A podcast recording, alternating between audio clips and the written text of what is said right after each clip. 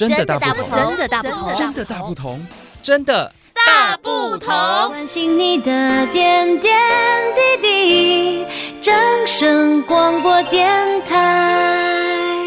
各位听众，大家好，欢迎收听《真的大不同》。我们这集 Podcast 节目呢，是由正声云林台季祥直播，那么也会在周日下午的五点半广播节目《听心灵在唱歌》节目当中播出哦。我们今天邀请到的是云林县消防局虎尾分队的小队长黄从渊。嗨，各位听众，大家好。还有土库分队的队员林博洲，博洲好。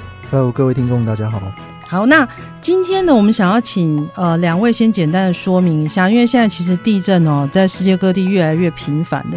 那消防局除了负责防火的宣导，其实还有地震的一个防治的宣导。好，那我们呃有一些相关的尝试，今天要跟大家说。那如果地震来的时候，我们当下要注意的一些重点的事项有哪些？那最基本的话，就是要做三个动作。嗯，趴下，掩护。稳住，趴的话就是，请你找坚固的桌子底下趴下去，然后掩护就是躲进去，躲进去，躲到桌子底下。嗯，稳住呢，就是抓住桌角，不要让桌子因为地震的关系左右移动，因为你的上面掉下来的东西会直接打在桌子上面，不会打到你身上，因为你已经躲到里面去了。嗯、这样子。稳住是抓住桌角哦，因为刚刚讲说掩护不是要，不是应该要拿一个东西去挡住我们的头部跟颈部吗？保护住吗？那我的手怎么还有办法抓住桌角？那个是，只如果你有有第一时间有办法的话，嗯、那是我们在教小学生的时候，嗯、他们会拿书包，嗯，拿在头上，嗯，冲出去，冲冲到那个体育场上面去。是，如果在家里的话，你可能第一时间没办法去拿。东西你只能就近的找最近的桌子去去躲，当然是情况允许之下，你就顺手去拿比较厚重的书本啊，或是棉被或者是枕头啊，放在头上，嗯，嗯再躲进去也是可以。桌子木头跟铁的都算是坚固了哦，算算坚固的，只要不要去找那种玻璃的。对，那当然我们以往有些错误的观念，譬如说我们到现在有的人还是认为躲在冰箱旁边很安全。冰箱它不是一个牢固的家具，它是可可动的。所谓的牢固的家具就是装潢钉在墙壁上的。是，如果你是买回来组装的家具的话，它是属于不牢固的。嗯，除非你另外把它稳固在墙壁上。所以在这边是不建议，不建议在躲在冰箱里面或旁边，嗯，因为它很容易容易就倒了，有可能会。压在你身上，因为它不是固定的家具，它又这么大，又不像说书桌啊，你只要抓住它的桌角，其实就可以做一个避难的地方，所以它还是非常危险的啦。哈，大家也不要认为说躲在冰箱旁边，我可以不会挨饿，可是你可能会先被压死。好，那不管你家住的地方是比较空旷、比较多平房，还是比较多高楼大厦，其实现在不管怎么样，就是不要到处乱跑，对不对？对，因为你不晓得余震哪时候来，还有你当下来不及跑出去的话，你有可能会被其他掉落物砸中。以前我们有一些观念，好像也是现在看起来也是错误的，就是我们找一些大型的家具，然后躲在它的旁边，然后这个房子倒塌的时候就会形成一个安全三角地带，这个其实也是错误的观念了哈。对，好，所谓的三角地带的话，嗯、现在已经没有了。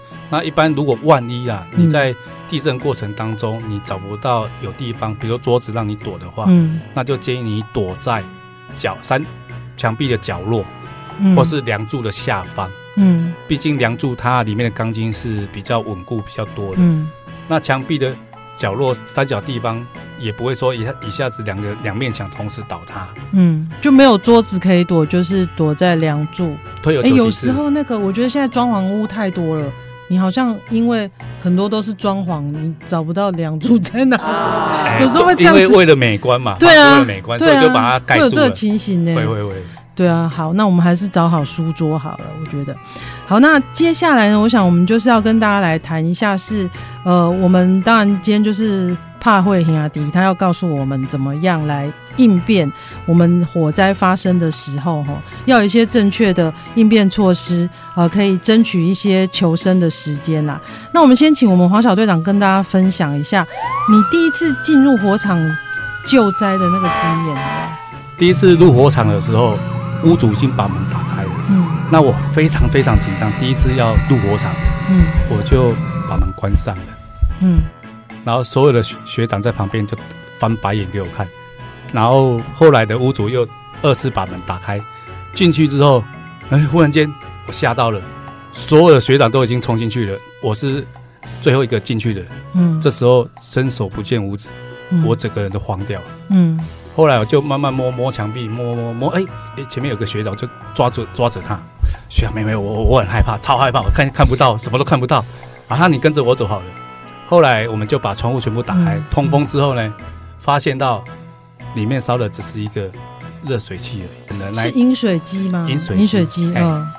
然后就造成那一间房屋里面全全部都是被浓烟掩盖住了，因为没有通风，没有出口。嗯，所以，当下我第一次入火场是让我感觉到超级可怕。那里面的人有活下来吗？当下住户不在家。哦，那还好。对，刚刚一直讲到开门关门的问题啊，到底今天发生火灾的时候，我们是应该要赶快把门关起来，还是打开失火的地方？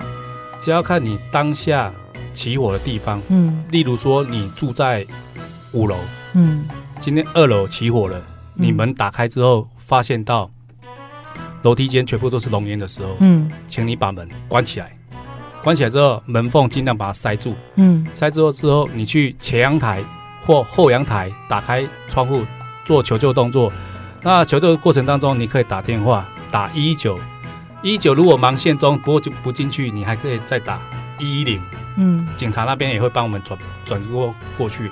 在这两通一一九一一零都打不通之后呢，你可以打给附近的亲朋好友，嗯，请他们打赶到现场，跟我们现场的指挥官说，哎，我一个亲戚在五楼的前阳台或后阳台等待救援，嗯，嗯，我们就会知道这个讯息之后，我们就马上会派人过去了。所以刚刚我接收到两个很重要的动作，第一个。就是关起门来之后，你躲在其中的一个房间，那你一定要先拿东西塞住那个门缝，不要让烟窜进来，对不对？对，因为烟的速度是非常的快的，嗯、那每秒的话是三到五公尺，那你要跑也跑、嗯、跑输它。尤其刚刚我们小队长有讲到说，失火的地方在二楼。那这个住户他可能是在五楼，那烟是往楼上窜的，往上面窜的，所以上面的会比较危险。那刚刚当然还有一个重点，就是你要记得逃跑的时候要把手机带着，这样才能求救。对啊，对啊。那我想呢，刚刚有讲到一些正确的应变步骤嘛，那是不是我们其实在救火的过程中也会遇到一些，哎，这个应变能力比较好的个案，然后是你们在哎进进火场的时候就发现，哎，他们一些。应变的能力还不错的，就为自己争取一些存活的机会。有曾经遇过，就是一场地下室火警起火了，嗯、那五四楼的爸爸他很好奇，跑下来，嗯，看了之后就觉得不对劲，烟怎么往上窜？嗯，他就跑上去，跑上去之后呢，他虽然没有做关门动，他没有做关门的动作，嗯、所以浓烟从地下室窜出到四楼。从他家一直窜出来，所以那整栋都他家吗？哎、欸，没有没有没有，不是哦，不是不是。然后他们就躲在前阳台，但前阳台他又忘记把前阳台的门的门关起来，也容易一直窜。我们在外面就看得到那边有两个人受棍，爸爸抱着一个女儿。后来我们想想办法，就是双架梯上去之后，上去我上去之后才发现到里面其实是六个人，有五位小朋友，他们是躲在阳台底下。嗯，因为浓烟它是一直往上窜，所以相对性它里面有一些空间，它们是有空气的，他们是躲在那边是安全的。问题是，有可能它浓烟越越到，温度达到三四百度的话，它会就受不了了。所以当下我们就赶快把人救下来。嗯，那这边就是。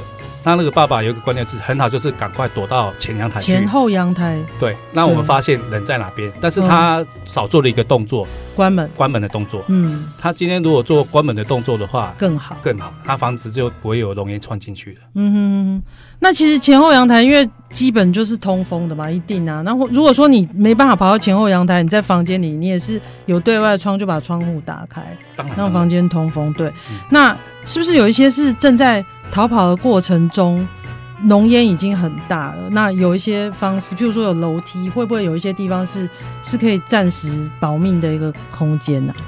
因为浓烟它不像我们人，我们是会用爬楼梯。嗯，烟是它往上窜，对，每秒大概三到五公尺会往上窜，所以我们一定往上跑的话，一定人人只有零点五秒的速度，所以一定输他的。所以这个时候你就赶快趴下，嗯，趴下。我们在楼梯跟楼梯的上下层当中，它会有个三角地带，它会有残存的。嗯、那今天万一它整个熔岩都已经密布，连楼梯都已经密布了，这个残存空气就不会存在了。嗯，但是当下如果没有的话，你看到熔岩它还是持持续往上窜的话，你就可以趴下来。沿着楼梯往上爬或往下走，嗯，这样子是下走。所谓下走是往后往下退。我们刚刚黄小队长讲的都是，可能我们发现火灾的时候已经是好像浓烟密布，烧的比较大。那如果说一开始看到那个起火，我们一开就比较幸运的话，一开始起火的时候就发现，譬如说煮菜的时候不小心，好，那有没有一些可以提醒我们说，当我们发现火源，并不是每一种火源我们都可以用水去泼嘛？那没错，嗯，那有一些什么样的方式可以去应变？今天讲最基本家庭常发生的，嗯，油锅起火。对，油锅起火的话，你如果用水去泼它的话，它会溅出来。嗯，因为油比水轻，对，所以你下去它会溅出来之外，那水碰到火蒸发，它又膨胀一千七百倍，它变成水蒸气。嗯，所以会更可怕。嗯，这个时候呢，你就冷静，拿锅盖。把它盖住，嗯，就可以了。那就是让阻阻隔它的空气。如果阻隔空气的话，哦，它就不会燃烧了。那如果是它的范围已经是锅盖盖不住的呢？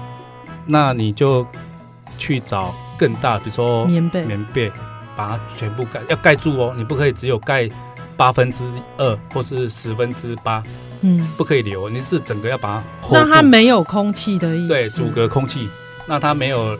空气可以做燃烧的动作。嗯，那如果是电器类的造成的失火呢？电器的话，一定不可以泼水啦。这个、哎、当然当然，对，最最主要就是直接去断电。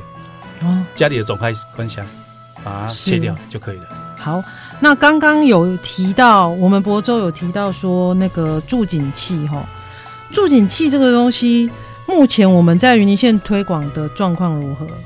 哦，我们云林县推广的状况其实是还蛮不错的。呃，假设说，呃，有民众住云林县的话，那想要家中没有助警器，那想要申请的话呢，很简单，就是拿身份证呢，到你所在地离你所在地最近的消防队，呃，去申做申请就可以了。嗯、对，那我们每户都会，呃，免免费补助一颗。助警器呢，它分为两种形式，一种是增温型的助警器，嗯，然后另外一种是增烟型的助警器。那增温型的，顾名思义，它就是侦测温度。那它呢，比较适合放在呃平常平常有烟的地方，比如说厨房、神明厅之类的。那如果说呃，那会不会动不动就叫啊？哎、欸，不会，其实不会。因为增温型呢，它感测器呢，它会侦测到温度的变化。嗯，那温度变化呢，呃，它要到一定的温度啊，它才会它才会做动。嗯，对。那像真烟型的呢，真烟型的部分呢，它是呃，你的烟流过它的探测头，造成它的那个呃 sensor 阻断之后呢，它才会做动。嗯，所以正常来说，一般来说是不会不太会呃误动作的。对对对，那我们云林县目前的安装率呢，已经到九十趴以上了。哦，对对对对，这么普及了，所以我们想要安装，就是带什么样的证件去？呃，身份证或户口名簿。身份证或户口名簿。对，到到呃当地的消防队，离你最近的。我觉得我们希望呢，不定期的有这个消防队的弟兄们来跟我们做这样的宣导，呃，在这个防火防震的工作上应变的能力上会更好。好，谢谢两位接受我们访问，谢谢，谢谢，谢谢。